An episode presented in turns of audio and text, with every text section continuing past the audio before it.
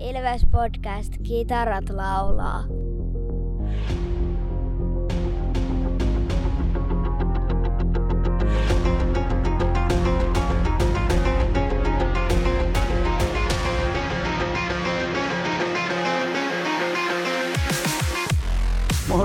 Morjes ja tervetuloa jälleen Ilves Podcastin pariin. Mun nimi on Tomi Kuusisto ja seuraan tänään takkahuoneessa vain Santeri Kuusisto. Moro. Mutta etäyhteydellä myös mukana Markus Kosonen. No, morjesta täältä etäältä. Kitarat. Ilves-bändin kitarat lauloi siihen malliin, että 5 maalia iskivät Ässien verkkoon eilen pelatussa pudotuspeliavauksessa Ilveksen osalta. Kiitoksia introrepliikistä Jurgen nimimerkille ja lausunnasta Emilille. Tietenkin tässä jaksossa nyt sitten pureudutaan tämän Ilves-Ässät-sarjan tulevaisuuteen, mutta katsotaan ensin vähän taaksepäin tuohon sääliplayereiden tapahtumiin tai lopputulemiin oikeastaan, koska siellä on 2 liigajoukkuetta lisää, joidenka kausi on nyt ohitse. Ja tänään Twitterissä Sasha Huttunen julkisti mielenkiintoisen langan tästä Turun palloseuran tilanteesta, että mikä siellä on mennyt tällä kaudella pieleen. Kannattaa sinne mennä lukaisemaan, mutta siitä saadaan mekin vähän tipsiä, mutta eikö toi tepsi ollut, Santeri, sun raportoitavissa tällä kaudella? Kyllä oli jo meikäläisen joukkueita. Että ei riittänyt nyt Ässiä vastaan heille sitten, vaikka 3 peliin saivat venytettyä sarjan. Ei riittänyt ja jäi sitten lopulta nimenomaan niinku siitä henkisestä puolesta kiinni, että totta kai isoja loukkaantumisia ja sitä kautta eivät ollut parhaimmillaan, mutta pelillisesti heillä ei kyllä ollut mitään hätää Ässiä vastaan, että kyllä se jäi nyt kiinni siitä maalinteosta, mikä heillä on koko ajan kiikastanut ja sitten muutenkin tuommoisesta niinku maalille menemisestä ja siitä niinku playoff-hengestä, että Ässillä oli sitä henkeä nyt enemmän ja henki voitti materiaan, vaikkei siinä oli ihan hirveätä materiaalieroa näistä loukkaantumista johtuen ollutkaan. Tämä on niin hankala tilanne, kun joukko on vähän niin tuskautu koko kauden sen maalinteon kanssa ja sitten Ässät kuitenkin pystyy pelaamaan sellaista pienmaalista peliä kuitenkin ja hyvä puolustaa ja näin ja toimii alivoimakin suhteellisen hyvin, niin on tietysti niin hankala paikka ja nyt sillä lailla, kun puhutaan ehkä kohta Kärpistä sisään, mutta myöskin Tepsin osalta, niin on kyllä ollut vähän sellaista niin kuin kriisinpoikasta siellä myöskin Tepsin joukkueessa tässä raskaisella hetkellä runkosarjan lopulla ja näin, että ei tuollaisetkaan niin kuin voi olla vaikuttamatta. Niin tämä just esimerkiksi, mikä oli pari kuukautta sitten, tämä Jussi Ahokkaan sanomaan, että ei tässä mikään saatana kriisi ole päällä. Oli niin kuin 5 tappio-ottelua siinä alla ja 5 pelaajaa oli lähtenyt sitten vähän kärppäpelin jälkeen baarissa käymään ja hyllytetty siitä. Oikeastaan tämän jälkeen niin 24 pelistä runkosarjassa niin 7 voittoa, suoraan voittoa niin Tepsillä. Niistäkin 2 Ässiä vastaan. Kyllä tässä olisi ollut mun mielestä Tepsillä mahdollisuudet ja hyvin tämä viedäkin tämä sarja.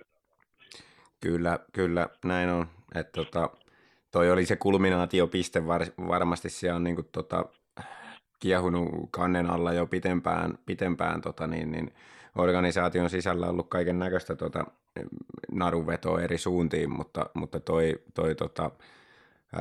Uraman päätös hyllyttää 5 pelaajaa ja näin niin entisestään lisätä tämmöisiä jakolinjoja joukkueen sisällä ja joukkueen ja johtoportaan kesken, niin kyllähän se nyt ihan varmasti näkyy tuossa Tepsin loppukaudessa sitten.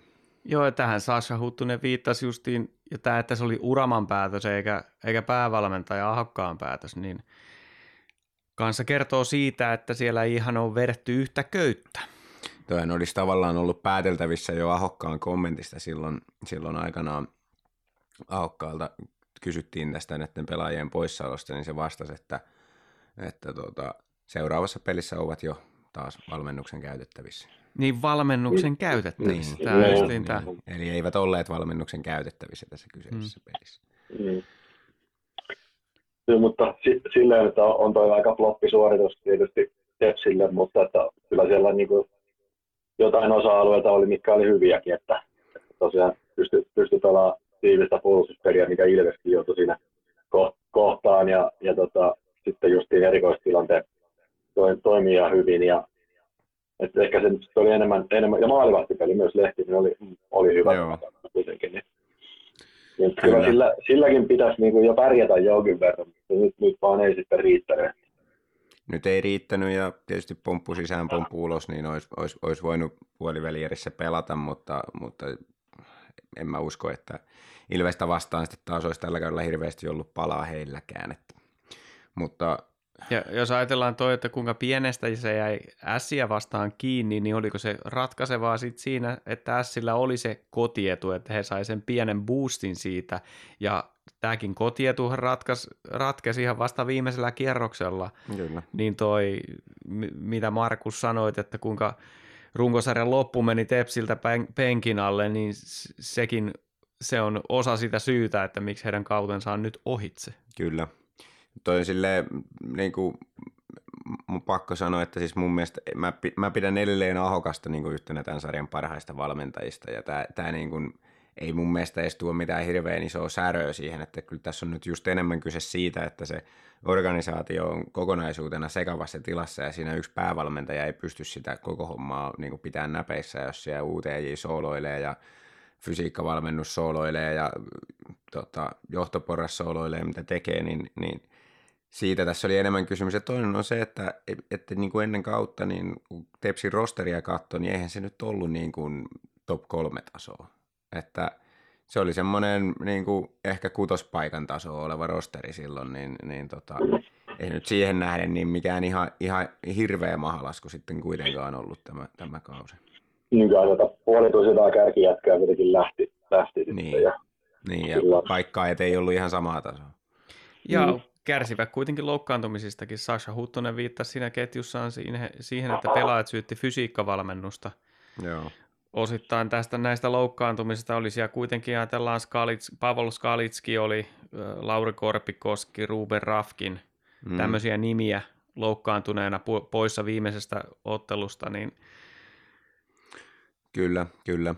Sitten pitää kuitenkin sit sanoa sekin, että aina kun on tämmöinen niin kuin joukkueen kausi päättyy pettymykseen ja selvästi niin kuin kuitenkin niin kuin olisi ollut mahdollisuuksia parempaa ja sitten aletaan sitä likapyykkiä peseen, niin toi ei ole mitenkään poikkeuksellista, että sitten sieltä löytyy tiettyjä pelaajia, jotka syyttää aiheesta tai aiheetta niin jotain muuta siitä huonosta kaudesta kuin itteensä, että mä tiedän tällaisia pelaajia, joita on esimerkiksi Ilveksestä siirtynyt toisiin seuroihin, jotka on sitten sanonut sitten kaikille kysyjille, että joo, että se Koskela on siis aivan perseestä, että niinku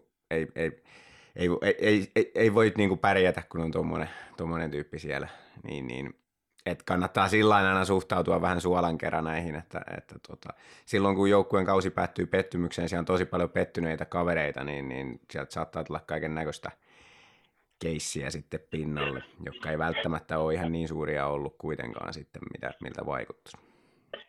Joskus ollaan puhuttu podarissakin siitä, että minkälainen tilasto on esimerkiksi tämä luistelumatka, että mitä se kertoo tavallaan joukkueen suorittamisesta, että yleensähän ne kärkipään joukkueet, niin ei ole niitä, jotka luistelee eniten, mutta Tepsi on tällä kaudella eniten luistellut joukkueet, ja kertooko se sitten pelipalasta jotain vai mitä Tepsi? Niin. Kai se jotain kertoo, ainakin siinä mielessä ovat töitä tehneet koko kauden, että on jaksanut luistella sitten paljon, mutta kyllä varmaan muutenkin kertoo vähän siitä pelitavasta, että ei ole välttämättä kauhean semmoista niinku suoraviivasta ollut ja semmoista hyökkäys päättyy laukaukseen -tyyppistä meininkiä, vaan on ehkä kierrelty ja kaareltu vähän enemmän. Niin, no, se on kyllä totta, joo. Tepsi oli tyyli laukausten määrissä joku 11-10. Kyllä. Mielenkiintoista nähdä, miten he saa ensi kauden joukkueen rakennettua. Sitten me Ilveksen kannattajina tiedetään se, että kun organisaatio on sekaisin, niin se on aika vaikea saada sitä jäällä olevaa tuotetta sitten voittavaan kuosiin. Vaikka kahdet finaalit tuossa ovat käyneet häviämässäkin, niin se heijastuu kyllä se, jos organisaatio ei ole sellainen, että siellä pyritään tekemään timanttista työtä jokaisella osa-alueella, niin pikkuhiljaa se kyllä vaikuttaa sinne tuotteeseen, sinne jään tasolle myös. Kyllä. Ja vaikkakin siellä on sellaiset rahakkaat omistajat, jotka voi maksaa ne tappiot vuodesta toiseen, niin se kertoo siitä, että ei tehdä kauhean laadukasta työtä, jos tehdään 500,000–1 miljoonaa tappiota joka vuosi. Niinpä. Ja tämä on silleen tietysti vähän heikkoa omahännen nostamista, kun on kuitenkin Tepsillä pari hopeakautta tuossa alla, mutta kyllähän me oltiin sitä mieltä silloin pari vuotta sitten, kun näitä julkisteltiin, että minkälaisia kaiken näköisiä seppiä sinne on saatu Tepsin organisaation taustalle, että vähän erikoiselta vaikuttaa toi niinku urheilujohdon määrä, mitä siellä on, että siellä on edelleen niin kuin tosi monta kokkia sitä soppaa keittämässä, ja se varmaan sitten jossain määrin se on, niin kuin näkyy tässä nyt sitten tämmöisissä, että siellä tulee jotain ristiriitoja sitten, että osa vetää eri suuntaan köydestä, ja tämmöisenä vaikeina hetkinä niin ne näkyy sitten negatiivisella tavalla. Niin, ja sitten on vielä tämä, kun on tämä Aaron Kiviharjo-tapaus, että puhuu, että lähtisi muualle, olisi kiinnostunut lähteä mieluummin muualle, vaikka on tuommoinen tavallaan mahdollinen tähtipelaaja. Kyllä, siis onhan toi nyt niin kuin katastrofi Tepsille imagollisesti ja niin kuin kertoo tosi karua kieltä, että siellä ei ole ihan kaikissa asioissa niin kuin onnistuttu nyt, jos oma tuommoinen huippulupaus niin haluaa lähteä menemään. Niin, ja eihän jos saanut hänestä ulos mitattua kuitenkaan mitään vielä. Niin. Se on vasta tulevia vuosia ne. Kyllä. Niin. Mutta minkälaisen tuloksen sai Marjamäki ulos mitattua Oulun Kärpiltä sitten? Kyllä mä olin siinä oikeassa, että olisi ollut helpoin vastus näistä neljästä mielestäni. Edelleen kannatan sitä, että... Katsotaan nyt, kun voitetaan Ässät kaikissa lopussakin peleissä 5-1. Niin... No joo, totta sinänsä, mutta niinhän me toisaalta voitettiin Kärpät vuosi sitten niin, 5-1 ekassa pelissä. Se on ihan totta, ei kannata liikaa tuudittautua siihen, mutta joo, kyllä Kärpät oli sekaisin ja aika karu niin kuin kauden lopetus sitten, että KK:lta ottivat pataan siinä viimeisessä pelissä päättyksen just 5-1 vai miten se? 0-5. Niin, 2, ja sitä edellinen peli 4-1, eli niin. Kauden 2 viimeistä peliä tekivät 1 maalin ja päästivät 9. Joo, ja sen ekan pelin ne voitti oikeastaan vaan, koska ne voitti maalivahtipelin siinä matsissa, niin se ei ollut sen paras peli se ensimmäinen. Että toinen pelaa 4 miljoonan budjetilla ja toinen 1,5 miljoonan budjetilla, ja tuolta se näyttää sitten, niin huh. Joo, no siis kyllähän tuossa on niinku ollut ihan liian suuret tarvitset niinku sisäiset paineet, että vaikka Marjamäki on ihan hyvä, niinku, sillä on kyllä johtajuutta, että siitä ei ole kyse, mutta tämä meni vähän niinku hermoilun puolelle ja tämä joukkueen sisäiset päivät kiristyi ja kaikkea tällaista, se meni jotenkin niinku todella väärällä tavalla se niin kuin henkinen puoli tuossa joukkueessa. Että ehkä ei ollut sitten myöskään noilla, vaikka nyt oli niin kuin enemmän Marjamäen kokoama joukkue, mutta ei kuitenkaan niin kuin mennyt sitten ne tavallaan johtajuuden ja tällaiset henkiset asiat sitten ihan kuntoon. Että just vaikka joku Marko Anttilakin niin ei niin kuin oikein tällä kaudella osoittanut mitään ja Pakkasella pluspiivuksessa ja ykköspakki Rundbladin niin kuin koko joukkueesta eniten miinusta 47 koko kaudella, että niinku ihan käsittämätöntä niinku hommaa, että joo, ja sitten tämmöisiä johtavia pelaajia kanssa, niin kuin Ville Leskinen, niin vetelee siellä aivan selkäsuorana näennäispuolustaa tilanteissa, niin kyllä toi kertoo aika karua kieltä siitä, että ei ole kyllä niin kuin valmennuksen kanssa samalla sivulla ollut pelaajat, että ja se on aika hankala tilanne lähteä korjaan tuosta niin kuin seuraavaksi kaudeksi, että se niin kuin, mun on tosi vaikea uskoa, että se niin kuin jotenkin nyt tässä kesän aikana keskusteluja käymällä, niin se täysin niin saataisiin purettua se lukko, mikä siellä nyt on niin syntynyt, että melkein näen niin, että Kärpät joutuu tekemään tämän legendaarisen, että tehtiin 3 vuoden jatkosopimus valmentajalle ja annettiin kenkää ennen ensimmäistäkään peliä. Niin, sepä siinä on. Tällä hetkellä, kun se tila on toi, niin varmaan niin voisi miettiä uudestaan sitä, että oliko se jatkosopimus sitten hyvä ratkaisu, mutta että ei se kysymys ole siitä, etteikö Marjamäki osaisi valmentaa, mutta että ei todellakaan.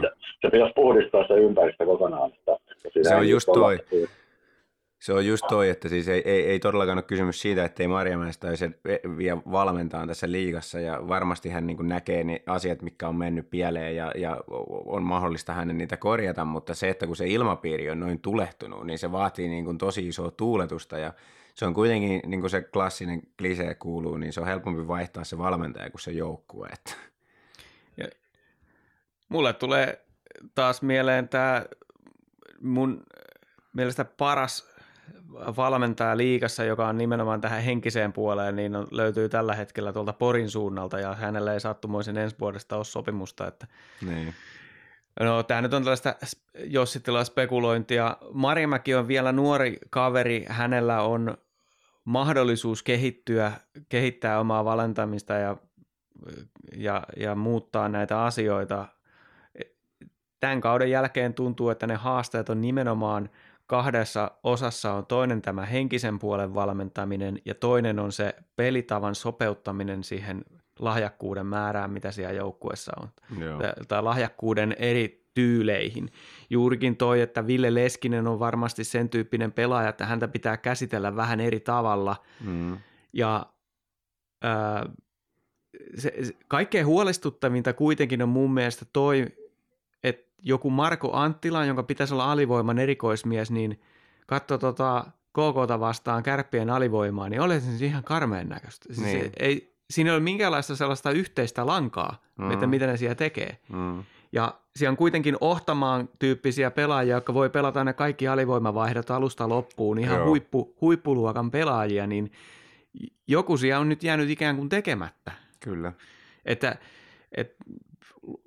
Tosiaan niin Marjamäki voi varmasti kehittyä oppia, mutta nämä nyt olisi sellaisia aika perusasioita, mitkä pitäisi pystyä. Kyllä. Ja jos ajatellaan pienellä aikajänteellä, okei, nyt ollaan pudotuspeleissä, että mihin tässä pitäisi keskittyä, ja sitten se on ton näköistä se tekeminen. Niin. Tiedätkö, mikä voisi olla mielenkiintoinen valmentajakompo joskus? Mm. Marjamäki ja Raipä. Mm. Siinä voisi Raipä vähän voisi täydentää noita Marjamäen puutteita sitten tuossa. No, mutta Raipen täytyisi nyt saada se päävalmentajan paikka jostain noilla näytöillä, mitä sillä on. Että se on ihan oikeasti CV on siinä mallissa, että käsittämätöntä, jos joutuu apuvalkkuna vielä heiluun. Ellei sitten vaan itse halua, mutta epäilen kyllä. Mutta se menneistä nyt, tai no, ehkä puhutaan nyt tuosta eilisestä menneisyydestä vielä, kun siirrytään tähän oikeisiin asioihin, eli Tampereen Ilveksen otteisiin ja 5-1 tosiaan Ässiä vastaan ensimmäinen ottelu plakkarissa ja yli 11 000 katsojaa siellä todistamassa tätä näytelmää. Hieno meininki oli, jouduin itse katsomaan nyt jälkilähetyksenä tämän mutta onneksi löysin Seemoren asetuksista sen vain halliäänet, niin sieltä pääsi itsekin fiilistelemään sitä meininkiä. Niin mä sanoisin ekasta erästä sen, että Ässät lähti pelaamaan kiekko päätyyn ja taklauksia takalaitaan. Molemmat joukkueet käänsivät nopeasti, ei mitään viivelähtömeininkiä, päästä päähän mentiin ja sitten 2 sellaista hyvää hyökkäystä Ilvekseltä, jossa ensimmäisessä räty pääsi täysin käsittämättömästi 5 S-pelaajan keskeltä yksin maalin eteen. Se oli tämmöinen tosi vaarallinen 2 viittä vastaan hyökkäys. Kyllä, perinteinen Jokipaka pistää ristikulmaan, pitkä päätyy ja sitten yhtäkkiä räty on tosiaan yksin siellä. Niin. Kyllä. No, Mutta sitten toinen maali oli kanssa nopeasta vastahyökkäyksestä, kun saatiin hyvä taklaus kiekolliseen omassa päässä ja siitä lähdetään. Ja Ässät-pelaajat oli sitten justiin sen 5 metriä myöhässä, niin Masini pisti 2-0. Siinä hajosi kyllä Ässien niinku, patapakka hajosi nyt kyllä niinku, pahemman kerran siinä. Mä en ymmärrä, miten voi niinku, yhdellä taklauksella irrottaa 3 miestä niinku, sillain, että ne niinku, jäi ihan keskeltä kaistat vapaaksi ja Ilves pääsi tulemaan ylivoimahyökkäyksellä siitä. Ja Masinilta kyllä hieno viimeistely siinä, mutta niinku, tuossa ehkä näkyy se... Sit, niinku, se niinku, en mä tiedä, oliko se nyt sitten tasoero vai niinku Ässien henkinen tila vai mikä oli, mutta niinku tosi niinku, jotenkin junnumaista kohellusta oli siinä Ässiltä niinku koko viisikolta tai koko hyökkäyskolmikolta, sanotaan näin, ei ne pakit sille mitään voinut. Joo, kyllä tuossa noin niinku kokonaisvaltaisesti kuitenkin toi 5-1 ihan vastaa niinku sitä oikeat lukemat niinku tuohon otteluun, että ei Ilveksellä ole kuitenkaan ihan hirveästi ollut ongelmia siinä. Vaikka yllättäen ehkä Ässät saikin muutaman suht pahankin paikan, mutta niin tosi kummattakaan kiinni suoritettu toi peli, että oltiin selkeästi menossa voittaa. Kyllä. Tietysti oltiin viimeistelyssä myös tehokkaita, että 5 maalia on aika silleen niin kuin hyvä suoritus noista tuosta paikkamäärästä, mitä oli, ettei se kuitenkaan ihan älyttömästi ollut, mutta riittävästi. Ja selvästi oltiin parempia. Tosiaan mä otan kiinni vielä tuohon, Tomi sanoitkin siitä, että Ässät pisti kiekkoa päätyy ja taklauksia perään ja pyrki kyllä niin kuin iskeen Ilveksen pakkeihin ja toihan toimi niillä runkosarjassa Ilvestä vastaan aika hyvin. Ja muutenkin Ilveksellä on ollut ongelmia eniten silloin, kun vastustaja paineistaa aktiivisesti. Mutta se meni vähän yli Ässillä, että ne ajoi itteensä ulos niistä tilanteista ja lähti silloinkin taklaan päätylaitaan, kun ei ollut apuja takana tai oli vaihto kesken. Ja sen takia Ilveksen oli aika usein sitten melko helppo tulla sieltä pois, mutta muutenkin Ilves kyllä aika hyvin niin kuin pystyi selvittämään ne tilanteet, että ei sieltä aina päästy niin kuin kiekolla pois, mutta ainakaan ei niin kuin menetetty huonoissa paikoissa kiekkoa kertaakaan niissä Ässien karvauksen alla, että siinä mielessä niin aika niin helpon näköiseltä sitten näytti lopulta kuitenkin. Niin ja sitten näissä peleissä, niin kun tiedetään, niin on aina hyvä, että saadaan se eka maali aikaiseksi. Niin, no joo.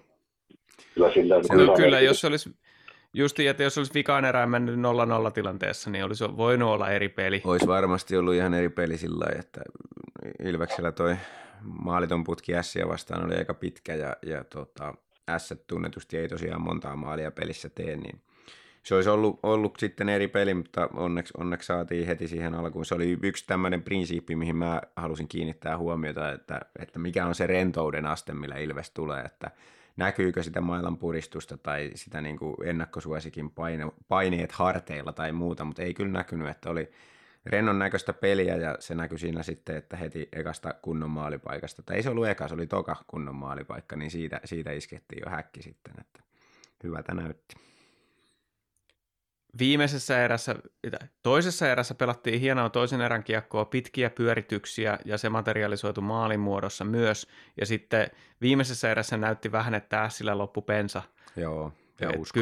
Kyllä siellä oli 2 aivan eri luistelunopeudella varustettua joukkuetta nytten. Et se on jännä nähdä, miten en usko, että toi ero on noin suuri, kun mennään Poriin ja ottelulta se varmasti kapenee, että Ilveksellä on kuitenkin viikko ollut tässä lepuuttaa aikaa. Joo, ja mä en usko, että Ässät häviää fyysisyydessä Porissa, niin kuin ne hävisi nyt tuolla ratamettässä, että siellä pistettiin Jesse Joensuun pari kertaa istuu ja muuta, niin mä luulen, että Porissa tulee vähän kovempaa Ässät silleen niin kuin sitten iholle oikeasti ja sitten kun ne ehkä saa siellä sitä hurmosta, niin se viisikkokin voi pysyä vähän paremmin kasassa, saapi nähdä, mutta kyllä toi oli Ässiltä vähän semmoinen ulospuhallus mun mielestä toi peli, että mä luulen, että ne on parempia seuraavassa. No, haluatteko sanoa jotain nostoja näistä pelaajista muuta kuin Jesse Joensuu ja ykkösmaalivahdit? No, Kädetön Möyri ja Emeli Suomi, niin ihan ok peli. tuohon niinku playoffien alkuun 2 maalia heti ja johti niinku muutenkin joukkoja edestä. Niin, oli hieno nähdä. Vaikka selvästi niinku ei ehkä ihan ole niinku täydessä iskussa ollut tässä viime aikoina, niin pystyy olemaan noinkin hyvä. Ja oli Emelikin tosi raikkaalla jalalla kyllä. Kyllä. Ja se, kun hän ei yleensä luistelunopeudellaan erotu mitenkään erikoisesti, niin tuossa pelissä, niin kuin kaikki muukin, niin tuntuu olevan, että luisti liikkuu kevyesti. Kyllä. Minusta toi Eetu Päkkilä täytyy taas mainita, että siinä Virtasen maalissa niin teki hienoa työtä kyllä laidassa. Ja justiin tämä, että miten oltiin vahvempia tässä fyysisessä pelissä, niin se, että Päkkiläkin pystyy voittamaan niitä laitakamppailuita tuolla tavalla. Niin... Joo. Ja syötti sen masinin maali hienosti. Joo, kyllä. Että paljon. No minkälainen tulevaisuus tällä sarjalla on? Kuinka monta ottelua ennustatte, että Ässät pystyy ryöstämään?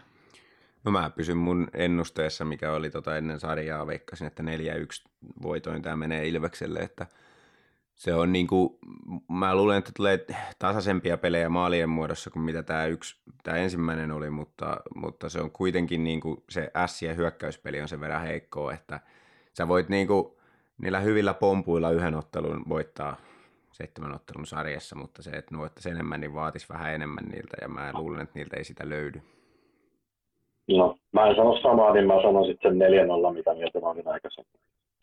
Joo. Mutta tuossa pelissä, jos ajatellaan näitä, että miten toi maalinteko meni ja mikä nämä pelaajamateriaalien erot on, että Valtteri Karnarannalla oli yhdessä vaihdossa 2 aivan jäätävän kovaa maalipaikkaa. Tilanne oli siinä vielä 1-0 ja suti ohitte kiekosta. Niin juu. Sitten taas tosiaan Virtanen teki hienon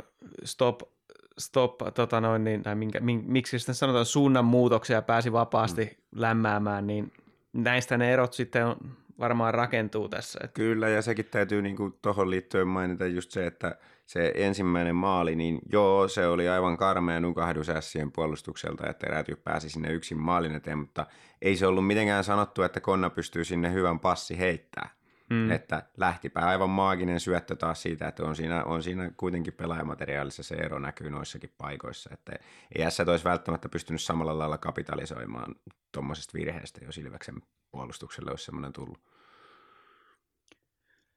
Toi on mielenkiintoista nähdä, miten paljon löytyy Ässien valmennusjohdolta yllätyksiä, taktisia muutoksia tähän sarjaan, koska me tiedetään Tapparaa vastaan se legendaarinen 7 pelin sarja, jossa löytyi näitä nyansseja Karri Kiveltä, joka pisti jauhot suuhun heti Tapparalla alkuun. Nyt niitä ei ollut tässä ekassa pelissä, mutta löytyykö niitä tuonne kotihalliin sitten? Kyllä, ja se on mielenkiintoista sen, sikälikin kun peilaa viime vuoteen, kun pelattiin Kärppiä vastaan se 7 pelin sarja. Et silloin voitettiin ensimmäinen peli kanssa 5-1 ja voitettiin vielä toinenkin peli, se voitettiin jatkoajalla, mutta siinäkin dominoitiin pelillisesti. Et 2 ensimmäistä peliä dominoitiin pelillisesti ja mä olin silloin sitä mieltä, että se sarja menee 4-0 Ilvekselle, että Kärpille ei ole mitään palaa niiden pelien jälkeen. Mutta sitten kummasti ne löysi sieltä niitä detaileja, että ne siirsi vähän trappiä eri kohtaa ja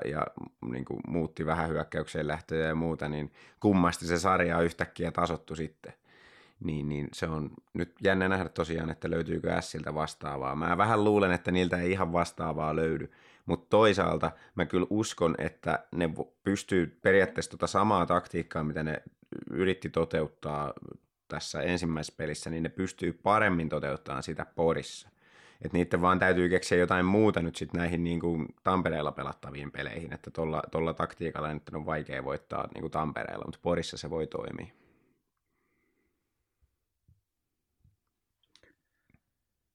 Koskirannan aloitusprosentti 25. Se ei ole kauhean hyvä. Emeli Suomikin otti 1 aloituksen. Ja 100:lla voitto. Niin. Oi voi. Joo. Onko takki tyhjä? Aika lailla joo.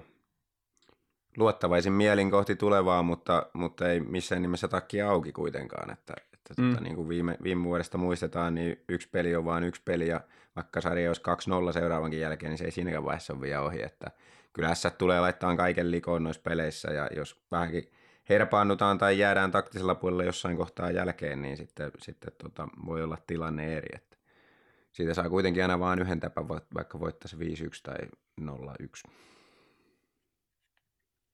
Yksi, mikä on aivan loistava juttu, on, että toi loukkaantumistilannehan on todella hyvä. Että ei meillä tietysti ole faktatietoa, että onko Salmela loukkaantuneena ja mikä on Jani Nyymanin tilanne, mutta eipä tuo varmaan ketään ole tuolla reservissä, että kenet me haluttaisiin, että enemmän pelaisi kuin ketään eilen oli rosterissa. Joo, ei ole mitään semmoisia niin isoja poissaoloja.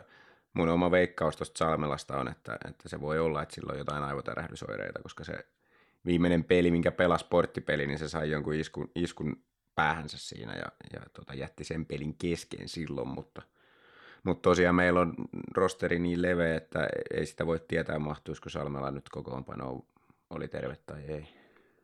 Ja niin, meillä Morokin oli vielä siellä reservissä. Niin. Kyllä. Niin. Puolustukseen löytyy tosiaan Moro löytyy vielä, ja sitten hyökkäykseen Samu Bau ja Miro Ruokanen, jotka pystyy täydentämään sitä nelosketjua, että jos tapahtuu jotain tällaista, niin... Kokeilisitteko jotain muutosta nyt? Voittanut joukkuettahan ei yleensä vaiheta, mutta mennään Poriin. Ehkä fyysisempi peli vielä tulossa. Vaihtaisitteko esimerkiksi Moroa sinne pakistoon jonkun tilalla? No en mä tähän ensimmäiseen Porin peliin laittaisi. Siis, siinä on se Moron ongelma on niinku se, että kun se on vähän jäähyökkä, niin että mitä sitten tuollaisessa hirveässä hormentattilassa siellä, niin. Riittääkö käpy? Mutta eihän tässä ole mitään pakollista vaihtaa sillä lailla, että kuitenkin niin. On pitkä lepo alla kaikilla ja sillä lailla, niin Kyllä. Ei ole pakollista.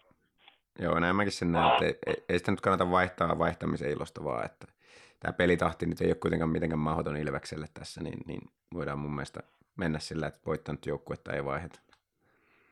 Joo, mutta toisaalta ihan 50-50, että jos nyt Pennanen haluaisi sellaista jotain nyanssia tuohon tuoda, niin en mä nyt sitä ylivalmentamisanakaan pitäisi, että se nyt olisi sitä, ja aina voi sanoa, että sitten ne lainausmerkissä parhaat pelaajat saa vähän lepoakin siinä, jos kierrätetään. Että. Niin, kyllä. Mutta tosiaan se, että vertaa viime kauteen, että meillä alkoi sitten siinä semifinaalivaiheessa ole jo niin repäleinen kokoonpano, että toivotaan, että nyt pysyy jengi kasassa.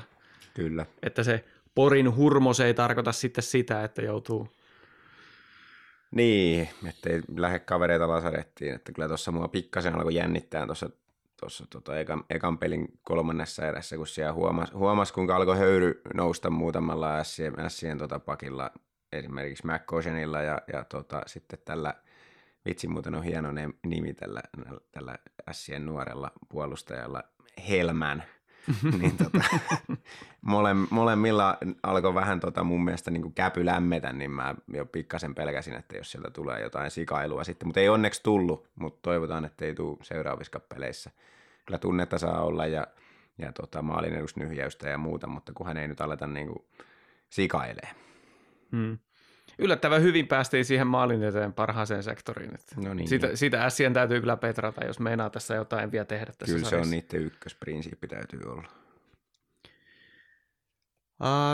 Todellakin kerrotaanpas toi meidän äänitysaikataulu. Jos tämä menee 4-0, niin kuin Markus lupaili, niin äänitellään sitten normaalin aikataulun puitteissa ensi sunnuntaina. Mutta mikäli menee pidemmälle, niin sitten se äänitys siirtyy seuraavalle viikolle. Ja taisi olla torstai, mistä me puhuttiin. Joo. Jees. Mutta eipäs tässä sen kummempaa. Hyvää kesälomaa kaikille Oulun Kärpille ja Tepsille. Mutta meillä vielä kausi jatkuu, koska nykyäänhän se on kevät on tätä Ilves-fanin parasta aikaa. Tämä oli Ilves Podcast. Mun nimi on Tomi Kuusisto Ja seurana täällä olivat takkahuoneessa Santeri Kuusisto ja etänä Markus Kosonen. Morjes, morjes.